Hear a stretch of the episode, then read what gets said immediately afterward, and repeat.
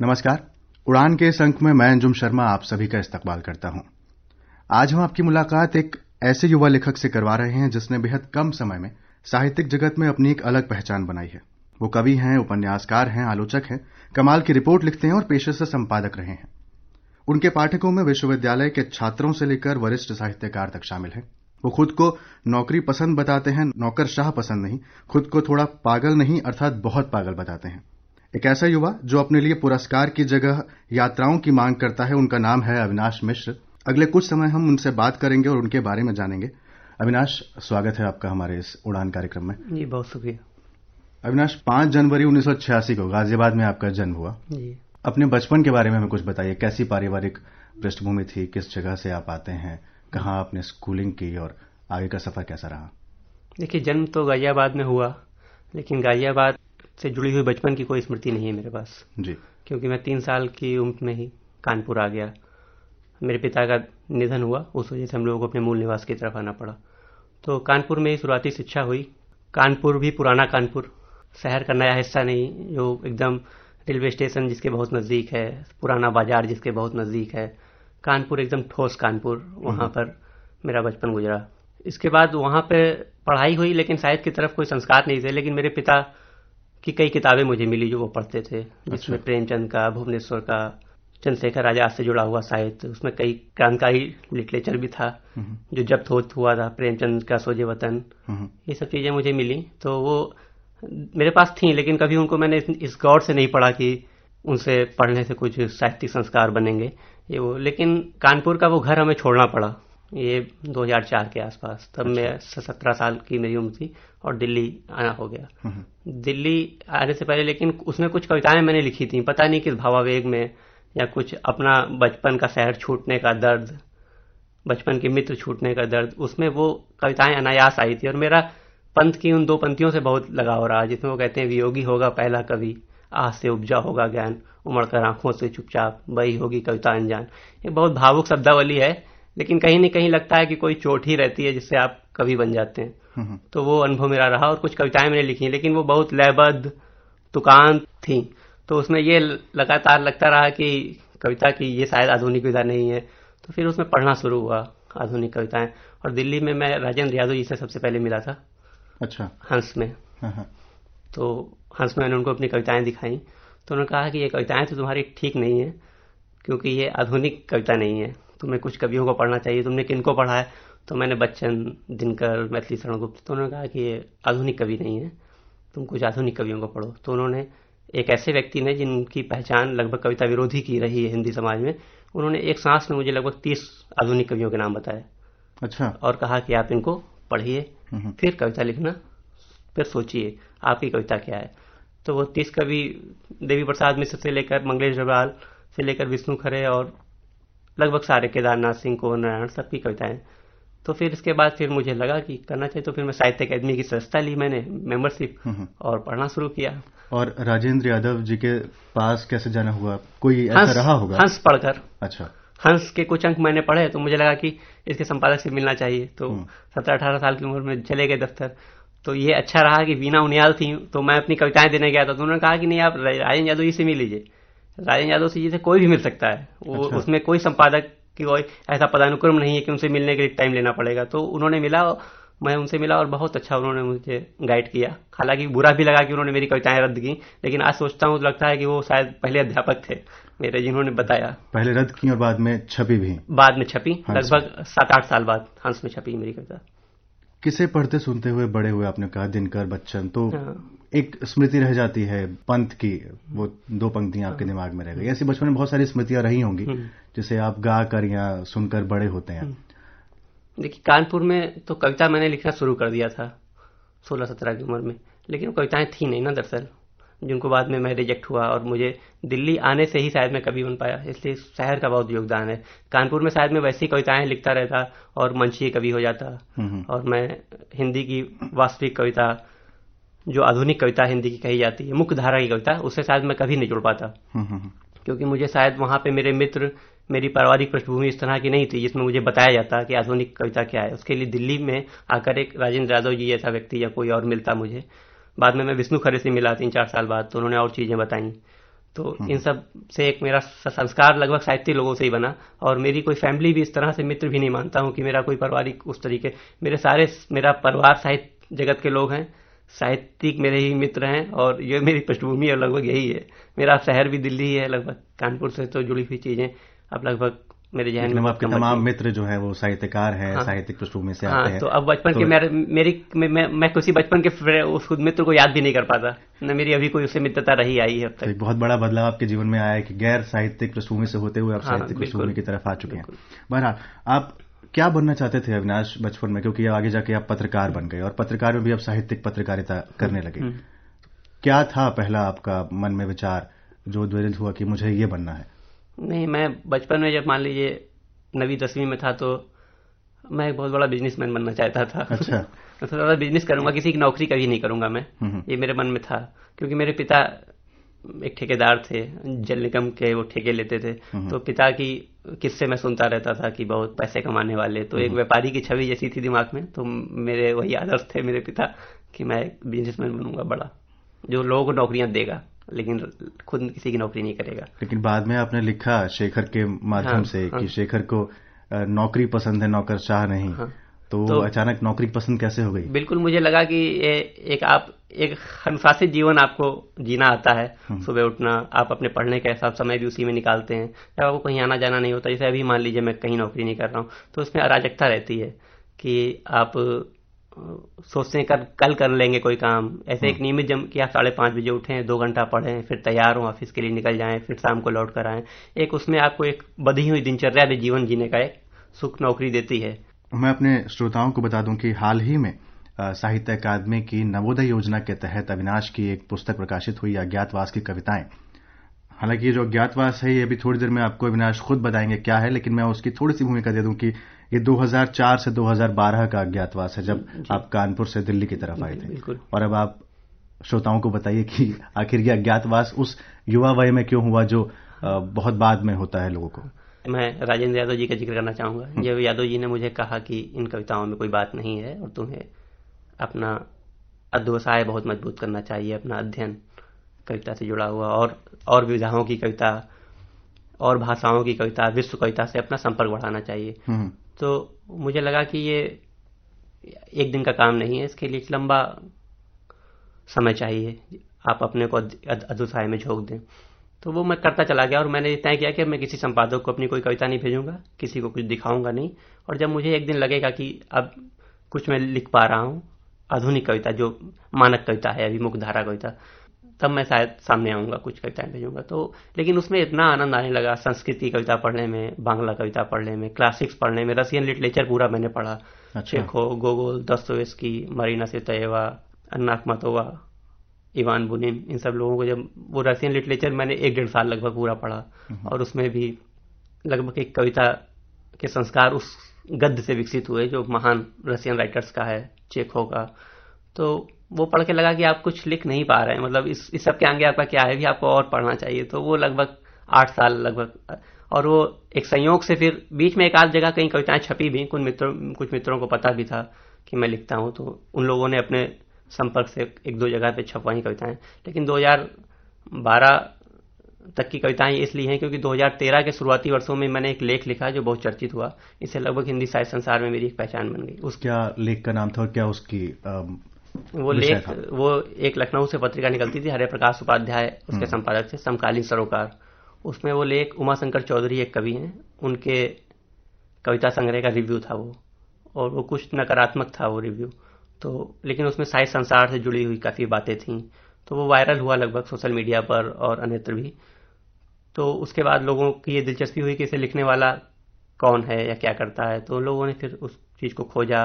और मुझसे पूछा गया कि क्या आप भी कविताएँ लिखते हैं? तब मेरे पास कविताएँ लगभग एक संग्रह लायक थी हम्म। जो फिर मैंने ये तय किया कि जो मेरी इसके बाद जो मैं कविताएँ लिखूँगा वो संग्रह मैं अपने पहले संग्रह में नहीं रखूँगा। तो वो अज्ञातवास इसलिए था क्योंकि आप अज्ञात थे और कोई आपको जानता नहीं था। हम्म। इसलिए वो अज्ञातवास है। तो मुझे ये जेनुअन लगा कि उसका शीर्षक आया और कविताएँ भी उसी पीरियड की हों। जिसमें तो आपको कोई जानता अज्ञातवासी कविताएँ में 2012 के बाद की भी कविताएँ? नहीं बिल्कुल नहीं नहीं है? इसीलिए तो इसीलिए अज्ञातवास। नाम है बहरहाल मैं चाहूँगा अब हमारे श्रोताओं को इस पुस्तक से एक कविता ज़रूर सुनाए। एक कविता इसी सुना रहा हूँ आगे जीवन है। बहुत सारी आत्म स्वीकृतियाँ हैं बहुत सारी पीड़ाएँ और सांत्वनाएँ बहुत कम समय और बहुत सारी शुभकामनाएँ। हालाँकि सब परिचित पीछे छूट चुके हैं अब बस एक बहुत छोटा सा कमरा है जहाँ एक सीलिंग फ़ैन अपनी अधिकतम रफ्तार में घूमता रहता है। और जहाँ जब मैं हर सुबह टूटते हुए बदन के साथ उठता हूँ, तब भविष्य वहाँ पहले से ही मौजूद होता है। यह समझाते हुए कि मुझे अवसाद और नाउमीदियों से बचना है, थकान और नैराश से भी, ईर्ष्या और अधैर्य से भी।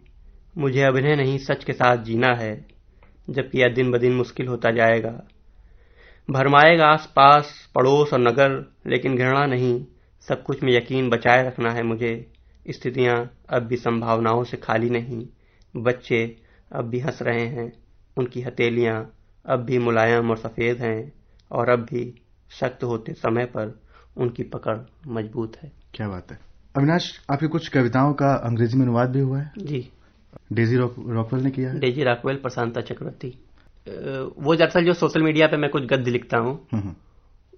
उसको देखकर मेरी कविताएँ मांगी गई। और अभी दो साल पहले शुभम श्री एक अच्छी कवित्री है युवा हम्म। हम लोगों की पीढ़ी की। उनकी कविता को भारत भूषण मिला था। वो हिंदी का प्रतिष्ठित पुरस्कार है इस पर अक्सर विवाद भी होते रहते हैं। तो वो पुरस्कार जिस पत्रिका में छपी कविता पर मिला उसमें शुभम के साथ मेरी कविताएँ भी थी। जलसा। तो डेजी का उस पर इसलिए गया कि वो शुभम की कुछ कविताओं को ट्रांसलेट करें लेकिन जब वो पूरी पूरा अंक उनको मिला तो उसमें उनको लगा कि अविनाश की कविताएँ भी बहुत अच्छी हैं तो उन्होंने कुछ शुभम के अनुवाद किए और कुछ मेरे। तो उस बहाने उनकी नज़र पड़ी जलसा में छपी हुई मेरी कविताओं पर। उसमें चार कविताओं उन्होंने ट्रांसलेट की इन ट्रांसलेशन एक फ़ेमस पत्रिका है। अच्छा। उसमें छपे थे।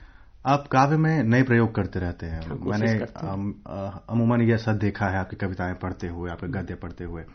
आपने जो कविताएँ लिखी हैं ऐसे विषयों पर भी लिखे जिन्हें कोई छूना पसंद नहीं करता। खासकर वरिष्ठ साहित्यकार भले ही सामने छूना पसंद ना करते हो लेकिन छुप के पढ़ते हो वो बात अलग हो सकती है।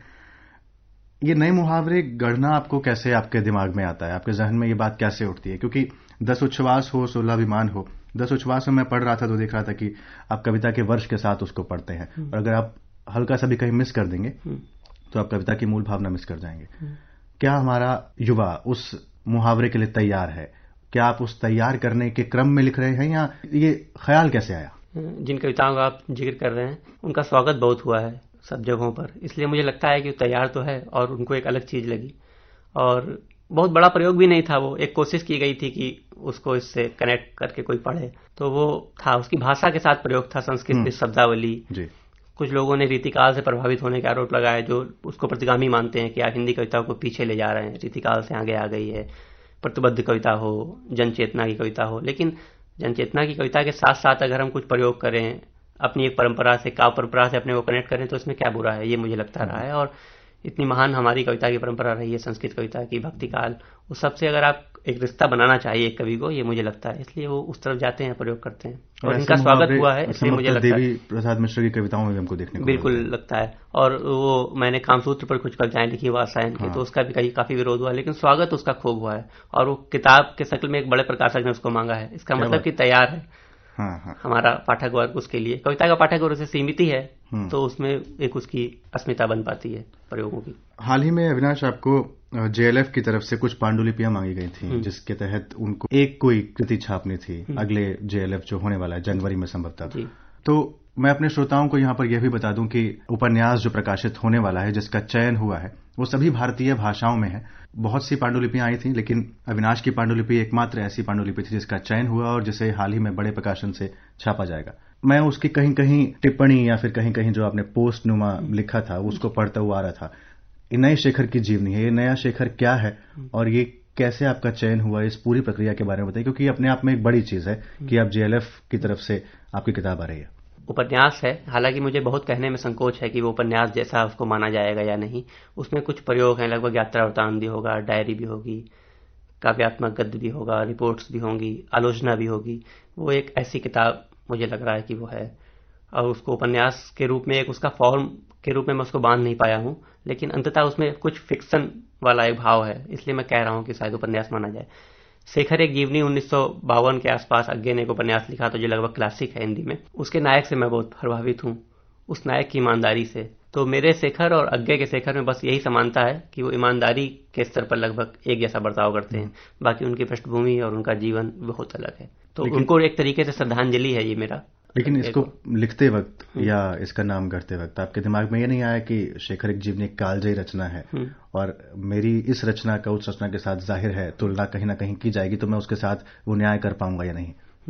देखिए जब भी मैं बहुत क्लासिक चीज़ें मैंने पढ़ने की कोशिश की है प्रक्रिया में रहा हूँ, मैं पढ़ पाया हूँ, बहुत महान साहित्य दुनिया का। तो उसके जो नायक थे, मैं लगातार उनके बारे में सोचता रहा कि वो आज होते तो कैसे होते। जैसे कि क्राइम एंड पनिशमेंट का नायक है रसकोलिकोव बाण भट्ट के बारे में, बाण भट्ट की आत्मकथा आचार्य जी का नॉवेल है। अनाम दास के बारे में। और मैंने नए बाढ़ भट्ट की आत्मकथा के नाम से सीरीज़ भी फेसबुक पे लिखी थी और और शेखर के बारे में भी। आपने अनाम दास की पोथी भी अनाम दासी की अनाम दासी की पोथी। तो मैं लगातार ये करने कि उसका अगर ट्रांसफार्म हो मान लीजिए वो लड़की हो आज के समय में क्योंकि स्त्री सशक्तिकरण का दौर है उसमें अगर अनाम दास ना हो के नाम दासी हो या बाढ़ भट्ट कोई महिला हो तो उसका जीवन कैसा ऐसे मैं सोचता रहता हूँ। तो इसी में कुछ चीज़ें बनी है इस तरह से मैंने सोचा है इसमें तो एक बात ये भी निकल सकती है ना विनाश की आप पुराने को ही ट्रांसफॉर्म कर रहे हैं नया क्या रचना नहीं ट्रांसफॉर्म नहीं कर ट्रांसफॉर्म बिल्कुल भी नहीं कर रहा हूँ। मैं कह तो रहा हूँ कि उसमें एक बेसिक तत्व मैंने रखने की कोशिश की है हम्म, हम्म। कि क्या उतनी ईमानदारी के साथ आज भी जिया जा सकता है? तो ये शिखर में मैंने कोशिश कर की है कि वो शायद एक ईमानदार नायक को मैं उसकी पुनर्स्थापना कर पाऊँ। साहित्य में। आपने लिखा मैं मूलतः कवि हूँ पुरस्कार नहीं यात्रा स्वीकार करना चाहता हूँ। यात्राओं को आपको शौक है? बहुत। तो कुछ यात्रा वृत्तांत क्योंकि आप नब्बे के दशक की आलोचना पर भी शायद आप काम करना हाँ, चाह रहे थे और यात्रा वृत्तांत पे भी हम्म। काम करना चाह रहे थे। तो उसके बारे में बताइए कब आपका यात्रा वृत्तांत या वो आलोचना की पुस्तक हमको पढ़ने को मिल सकती है? ये, ये शेखर में मैंने कहा ना कोई यात्रा के हिस्से भी होंगे तो कच्छ की यात्रा मैंने की थी। हम्म, हम्म। वो भारत का लगभग अंतिम छोर है। तो मैं वहाँ नौ दस दिन रहा हूँ तो उसके टुकड़े इस उपन्यास में होंगे नए शेखर की जीवनी में कच्छ लगभग तीस पैंतीस पेज का वो यात्रा वृत्तांत की शैली में इसमें लिखा आपकी रिपोर्ट बहुत निर्ममता से भरी हुई होती है मैं ये इसलिए बोल रहा हूँ यहाँ पर क्योंकि ये इस टाइम आपको तमाम युवा सुन रहे होंगे क्योंकि ये विदेश में प्रसारित होगा हम्म। तो एक युवा के लिए कितना चैलेंजिंग होता है हम्म। कि आप किसी की आलोचना करें वो भी इतनी निर्मम भाषा में कि उसको पढ़ा जाए या ना पढ़ा जाए आप पर तमाम हमले हों हम्म। और उस हमले को लेकर आपकी एक नकारात्मक छवि बन जाए और आपने शुरुआत यहीं से की थी। आपकी छवि एक ऐसी बन गई थी लेकिन बाद में आपको बहुत स्वीकार किया गया। तो मैं उस चैलेंज के बारे में जानना चाहता हूँ। दिमाग में कभी कुछ ऐसा आया? या नई पीढ़ी उस चैलेंज को कैसे ले? देखिए जो रिपोर्ट्स की हिंदी में भाषा थी वो बहुत रूढ़ थी। जो आप अखबारों में पढ़ते थे कई बार ऐसी चीज़ें भी होती थी कि वो किसी भी कार्यक्रम पर लागू की जा सकती हैं लगभग एक जैसी रिपोर्ट और इतना कोई घटता है कार्यक्रम में लेकिन उसको आप नहीं एक सिंपल ढर्रे पर आप चलते रहते हैं। कि इसने ये बोला इसने ये बोला वैसे ही शुरू तो मैंने कुछ एक्सपेरिमेंट्स किए उसमें जो मुझे भाषा आती थी रिपोर्ट्स हम्म। में क्या हो सकता है जोखिम लिए और जो मुझे लगा ईमानदारी की बात जो मैं कह रहा था मैंने एक ईमानदार रिपोर्ट्स कैसी होगी जो लोग आप क्यों चाहते हैं एक रिपोर्ट सकारात्मक ही छपे हर हम्म। अखबार में हम्म। किसी कार्यक्रम में कुछ खराब पहलू भी होते हैं वो भी बताए जाने चाहिए। जो लोग उस कार्यक्रम में नहीं थे जो कार्यक्रम में होते हैं उनको तो पता चल जाता है लेकिन रिपोर्ट्स आदमी इसीलिए पढ़ता है ना कि उसको पूरी चीज़ पता चले कार्यक्रम में क्या क्या हुआ। तो वो चीज़ें लगभग वैक्यूम था हिंदी में इस तरह की रिपोर्ट्स नहीं थी। अंग्रेज़ी में कल्चर इस तरह की रिपोर्ट्स का लेकिन हिंदी में वो वैक्यूम था। मेरी वजह से वो मैंने कोशिश की कि वो बहुत अच्छी चीज़ है आप उस वैक्यूम को भर रहे हैं क्योंकि हिंदी में अमूमन ऐसा देखा जाता है इसके बाद फिर कुछ और लोगों ने भी ऐसी कोशिशें की लेकिन हालाँकि वो इतनी सफल नहीं हुई। और मैंने भी अभी कम कर दी है रिपोर्ट में कमी लिखता हूँ। अविनाश हमारे पास समय कम है लेकिन मैं अपने श्रोताओं को यहाँ पर यह भी बता दूँ कि आपने लंबे साक्षात्कार किए हैं देवी प्रसाद मिश्र और नीलाभ का साक्षात्कार काफ़ी फ़ेमस रहा। हम्म। आप आलोचना को लेकर अपनी भाषा को लेकर अलग से जाने जाते हैं। आपकी कविताओं के अनुवाद के साथ साथ आपकी रिपोर्टिंग काफ़ी फ़ेमस रही है। हाल ही में आपने पाखी के संपादक जब आप उप संपादक थे उसके बाद आपने ललन टॉप जो टीवी टुडे का है तो उसके लिए जीएडएफ की रिपोर्ट की थी और संकट मोचन संगीत समारोह की बनारस में होता है उसकी रिपोर्ट फ़र्स्ट पोस्ट के लिए की। वो बहुत अच्छी आपकी रिपोर्ट हर हर जगह मानी गई। उसमें केवल नकारात्मकता ही नहीं है उसमें कुछ सकारात्मकता भी है। बैलेंस होना चाहिए क्योंकि बैलेंस होना चाहिए और आज के युवा को ये सीखना होगा कि बैलेंस हो। और आप फ़िल्मों के शौकीन हैं आपकी कई कविताएँ भी मैंने उस पर हाँ, फ़िल्म पढ़ी हैं।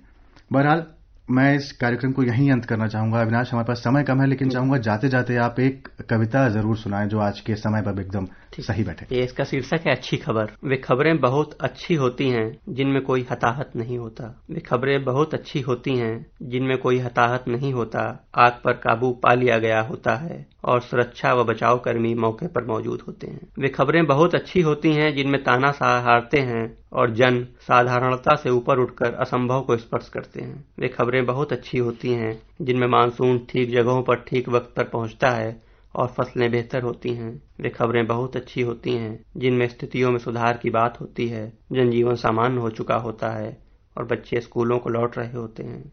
वे खबरें बहुत अच्छी होती हैं, इतनी अच्छी कि शायद खबर नहीं होती, इसलिए उन्हें विस्तार से बताया नहीं जाता, लेकिन फिर भी वे फैल जाती हैं। बहुत खूब। अविनाश, आप ऐसे ही अच्छी खबर अपने पाठकों को देते रहें और हम आपसे अच्छी खबर की उम्मीद करते रहें। इसी शुभकामना के साथ आप हमारे स्टूडियो में आए, हमसे बातचीत की। आपका बहुत बहुत शुक्रिया। बहुत अच्छा लगा यहाँ पे आके। शुक्रिया आपका।